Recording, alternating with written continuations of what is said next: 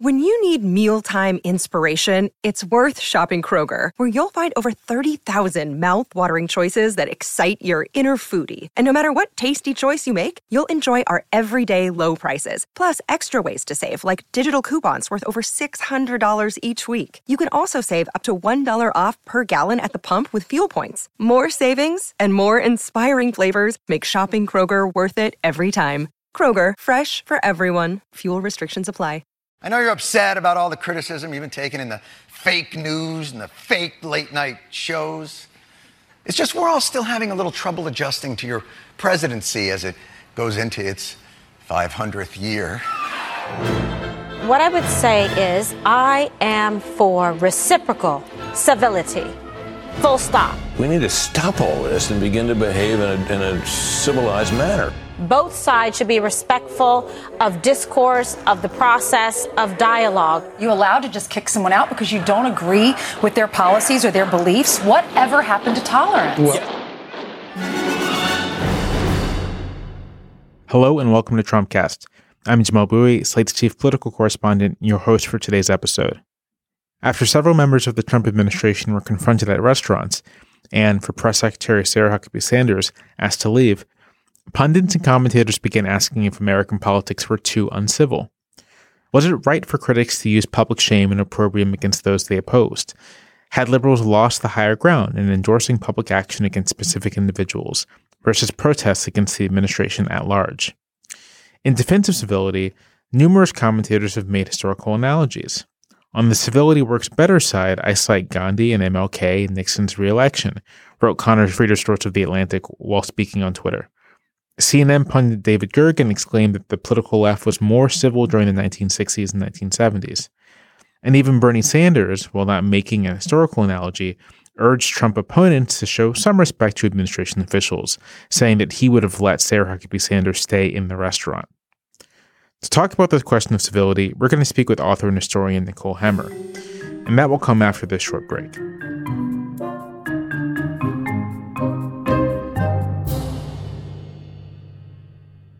Hi, Dan, Monica. Welcome to your first session of couples therapy. Thank you. Glad to be here. If someone can be civil, I think we'll really get far. Well, that's a good start. So, since this is our first session, I really like to start with just hearing from you, listening to what's going on, what you're thinking, what brought you here. So, who'd like to go first? I'd like to go first. Of course and I'd just would. like to say that to me, civility is a norm that we must always preserve in a marriage.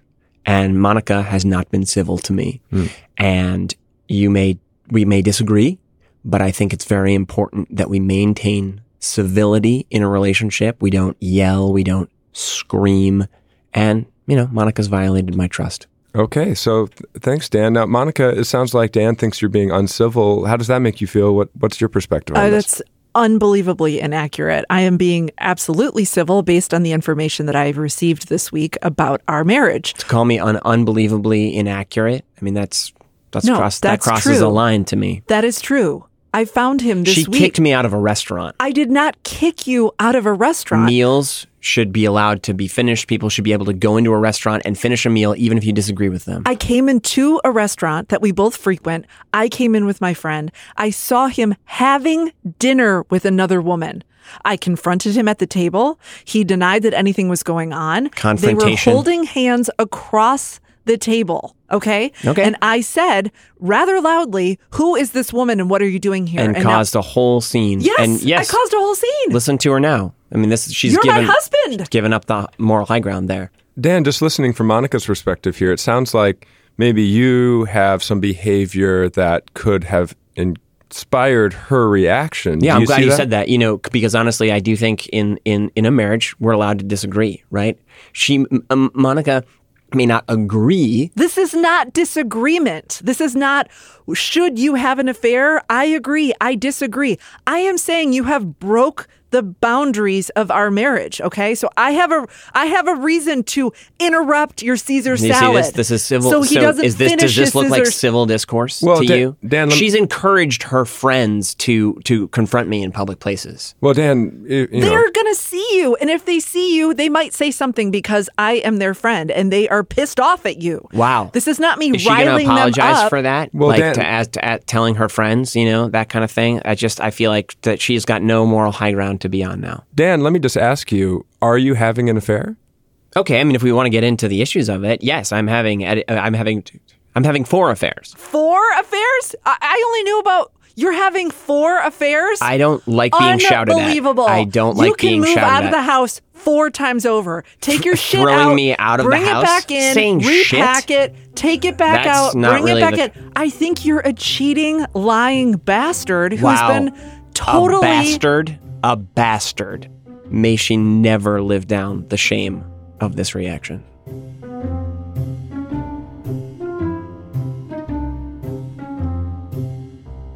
That sketch was improvised in our Brooklyn studio by Kate James, Steve Waltien, and Asher Perlman.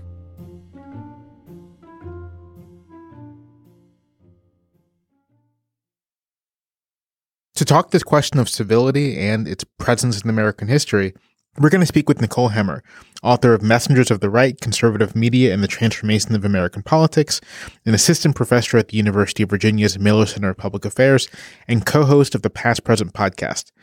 Hi, Nicole. Welcome to Trumpcast. Hey, Jamelle. So this week, listeners already know that we've had this conversation over the last week about civility in politics and where it's gone and where it's going, um, and so forth. And you wrote a really interesting piece for Vox this week, where you're a columnist, pushing back against historical comparisons, or at least ones that sort of argue that we were more civil in the past. So could you could you speak a, a little bit about those comparisons and what you find wrong about them? Right. So one of the big comparisons that was being made was about Martin Luther King, that King would have embraced civility over disorder, incivility, or being mean to people.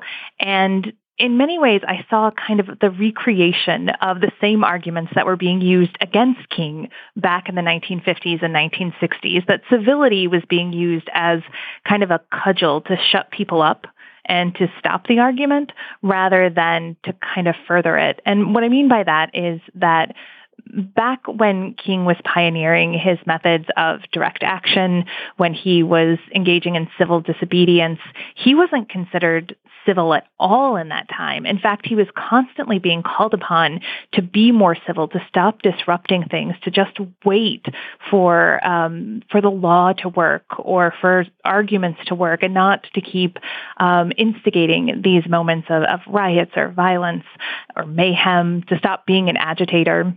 King himself, even though he, he did believe very strongly in nonviolence, not just as a tactic, but as a way of life, he believed you should be civil, not only he, that you should be nonviolent, not only in your actions, but in your words, um, was in many ways aware of the ways that civility was used to shut protests down and to prevent justice rather than to further it.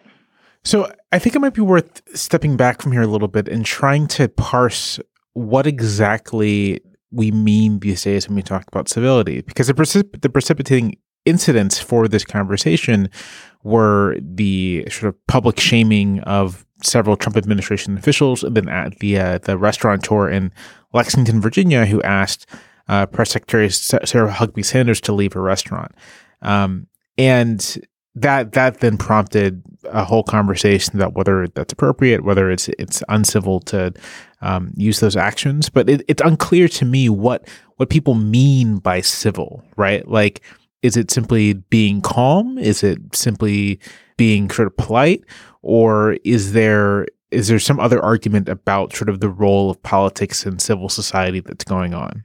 So I think that this is actually a big part of the problem. And this is why the red hen case being the center of this conversation is so confusing. Because if you look at the actions of the owner and the people at the red hen, they were incredibly civil in just about any way you could define the word, right? They very calmly call Sarah Sanders aside. They explain to her very calmly what, what their reasoning is for not being able to serve her.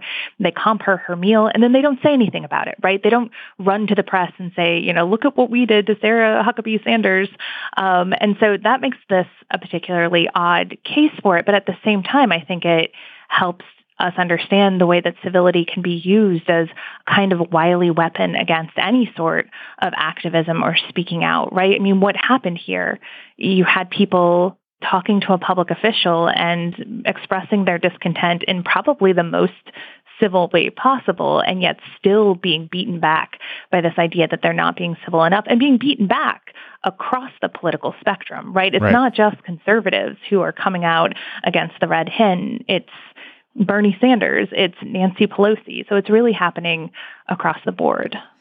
I guess the thing that I find baffling about all of this is that um, in addition, in addition to sort of the, the paradigmatic examples of protest in the 60s and 70s being decidedly uncivil by the, com- I guess, this common meaning, um, it, it, what it seems like is happening is essentially an argument that um, there is no place in politics, in um, public discussion for uh, what I guess we'd call public shaming or like moral opprobrium or casting some political actions as beyond, you know, ordinary politics in the in the sense that we can all disagree or agree about tax policy and towards sort of something more um, akin to an ethical problem that must be confronted. That like the argument the implicit argument, at least from the critics of the Red Hen and, and others, is that uh, that has no place in, in politics as we understand it, and that just seems really like ahistorical to me. It seems it seems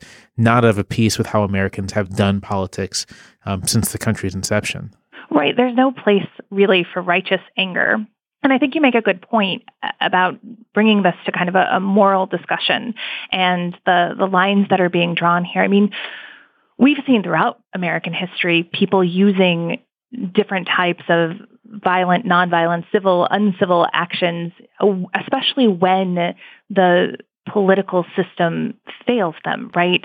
Um, so if we think about anything from John Brown and abolitionists who are fighting back against the system in which there is no room within the political realm to really debate um, or to have a discussion or to end something as uh, immoral as enslavement. If we look at um, women fighting for suffrage and having to use all kinds of tactics in order to disrupt the normal politics in order to get their agenda on the table. Or as you rightly point out, in the 1960s and 1970s, the work of activists to again break through this kind of consensus that civility was protecting. And I think that's what's so important about understanding this nostalgia about civility is that yes, I think, you know, mainstream politics in the 1950s and early 1960s looked incredibly civil. And in fact, if you look back at the newspaper records of the time, there's this real lacuna, that this real dip in the any discussion about civility in the 1950s and early 60s. Um, but part of that was that so much of politics was taken off the table, and this sort of general white middle class consensus was being held up by both parties, by the journalists of the day, um, and anything outside of that consensus was deemed both illegitimate but also uncivil. And there wasn't really a space in mainstream politics to make your case. So something like a lunch counter sit-in, something like a March on Washington in 1963 is seen as rabble-rousing and uncivil and outside of the bounds of normal politics. And I think that's what we're kind of seeing today as the politics of the day get more and more out of bounds and as there's fewer and fewer options for people to protest within the the mainstream political system you're going to get these confrontations, in part because the acts of officials are so immoral and so beyond the pale, but also because people feel like there's not really a voice for them within a system that's, you know, largely controlled by Republicans. I mean, that's, I think that's an interesting frame, not just for understanding the current debate over civility, but for what, what seems to be kind of a real flowering of protest movements over the past five years. Uh, you look at Black Lives Matter, which the, the largest and most heated protests are happening in places where lo- a lot of locals, um, uh, mainly African American, but others, do feel shut out of the political system and don't seem to have a voice. And so mass protests, or in the case of Ferguson and Baltimore, even damage to public, uh, damage to private property, those end up being kind of the it seems like a rational choice to take right? That this is the only way i'm gonna i'm gonna be heard. And I, am wondering just looking looking forward in time a bit if um if we are in a period of american politics where gerrymandering um, means it's more difficult for liberal voters or uh, voters friendly to liberals to win majorities in uh, the House of Representatives. If the Electoral College um, disadvantages those same voters in the pres- uh, for the presidency, if a sense that there aren't very many outlets for sort of the expression of political disapproval or dissent, if that means we might be entering a period of even, I guess, more uh, public protest, um, uh, more, I guess you'd call incivility. I think that's absolutely what we're seeing. I definitely thought a lot about Black Lives Matter as I was writing this piece, in large part because those protests, even when they were as calm as humanly possible were often being berated, especially on the right, as being too over the top, too violent, too um, too uncivil in many ways. But I do think one of the things that we're seeing in American politics, and I think we can even push this back beyond just the last five years, is that over the past 20 years or so, Republicans have adopted an increasingly unpopular set of policy preferences.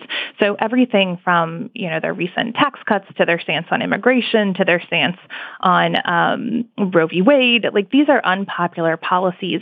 And even as they embrace those and really unpopular tactics like shutting down the government, playing games with the national debt, they continue to win elections for the very reasons that you're talking about. And so here you have Democrats who actually their platform policies tend to be incredibly popular and yet they're not winning elections um, while Republicans are. And Republicans in power are pushing increasingly unpopular policies.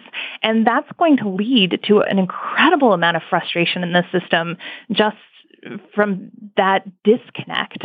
But you add on to that that people are losing the right to vote, um, that people who do vote and win elections by millions of votes don't actually get the office, um, the frustration that built up over the 2000 and the 2016 election, um, but also the efficacy, right, of these protests in a sense. I mean, the Women's March in early 2017 has laid the framework for some some political victories on the state level. It's led to more and more women entering politics.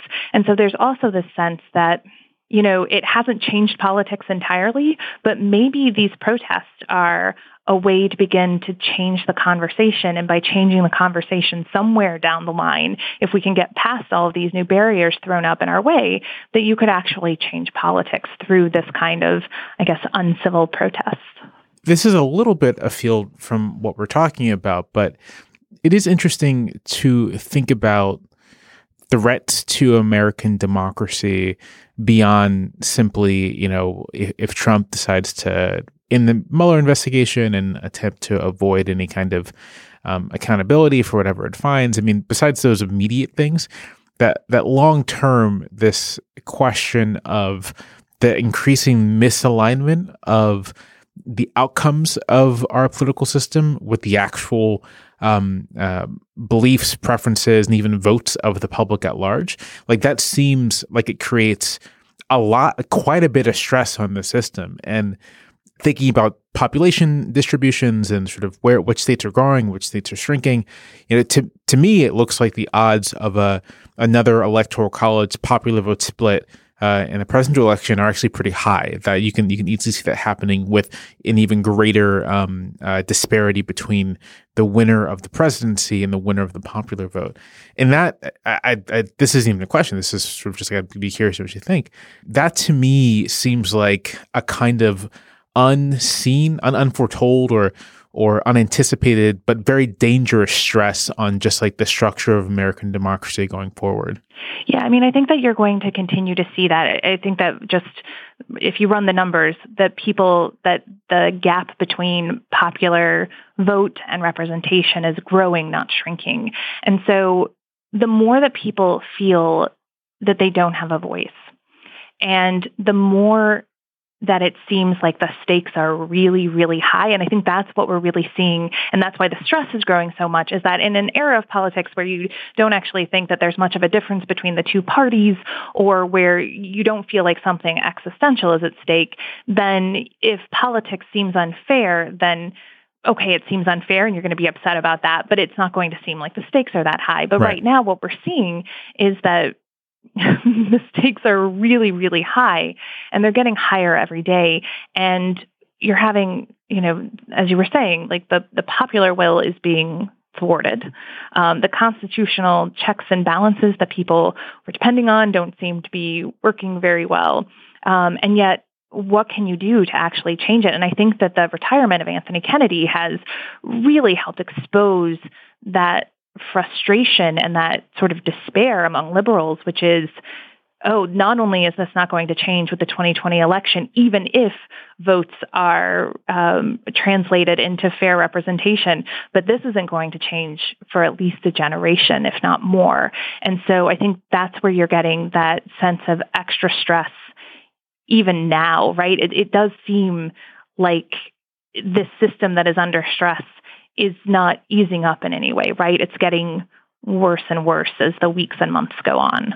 Right. I think, and I think you're right to point to the Anthony Kennedy's retirement as something putting that into into sharp relief. I think I've, I've already seen conversations among among liberal writers, thinkers, etc., wondering if you know if a Democrat wins the presidency in 2020, if a Democrat brings with them um, a large majority in both houses of Congress, um, would their agenda even be constitutional given a, a very conservative court?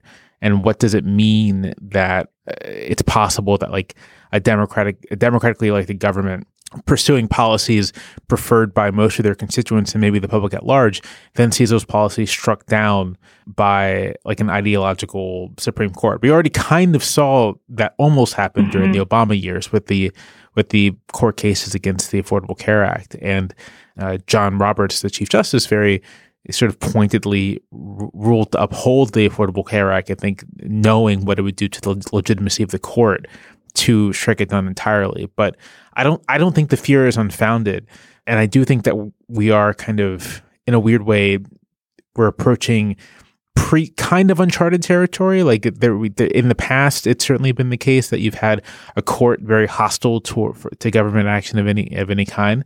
But it feels, given the stakes feel higher, the expectations for the government are much greater than they were in, say, the 1900s or 1910s.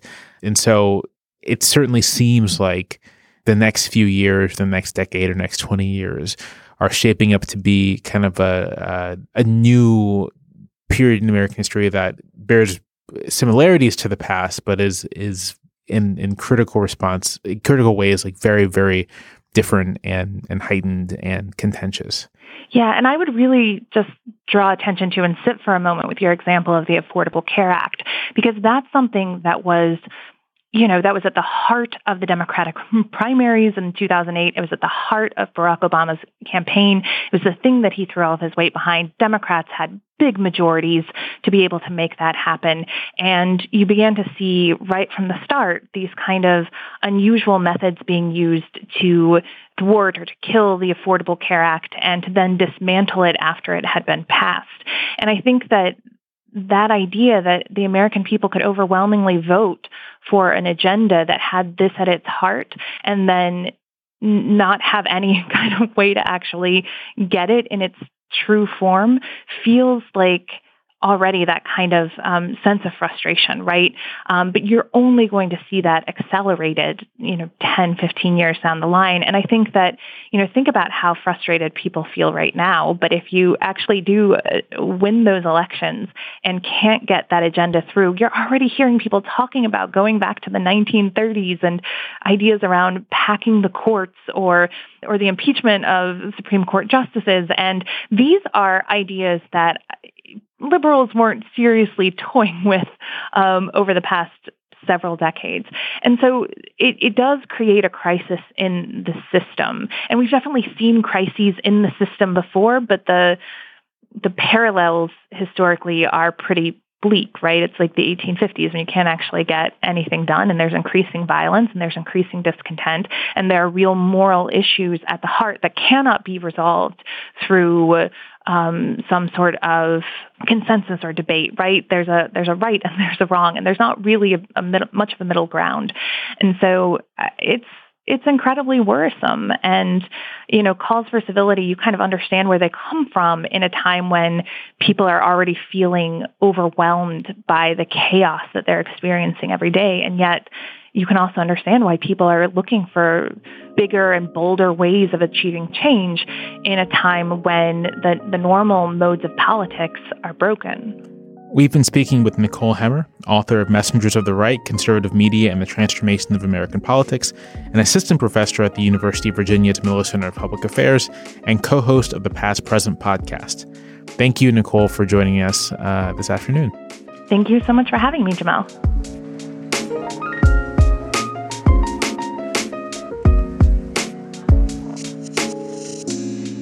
That's our show for today. If you like this podcast, if you like Slate, you should consider Slate Plus. With the Slate Plus membership, you get new podcasts, additional content, and early access to our events. By this point, you probably know that I love history, and I've done two podcasts for Slate Plus on key periods of American history the history of slavery and the history of Reconstruction. To try those and other podcasts, just go to slate.com slash Trumpcast Plus. There, you can start a free two-week trial. That's slate.com slash Trumpcast Plus for a free two-week trial. As always, we are on Twitter and you should follow us. Our account is at Real Trumpcast. That is at Real Trumpcast. Get ahead of all the Trump news you can handle and keep up with us in the show. Trumpcast is produced by Jason DeLeon. I'm Jamelle Bouie, and thank you for listening.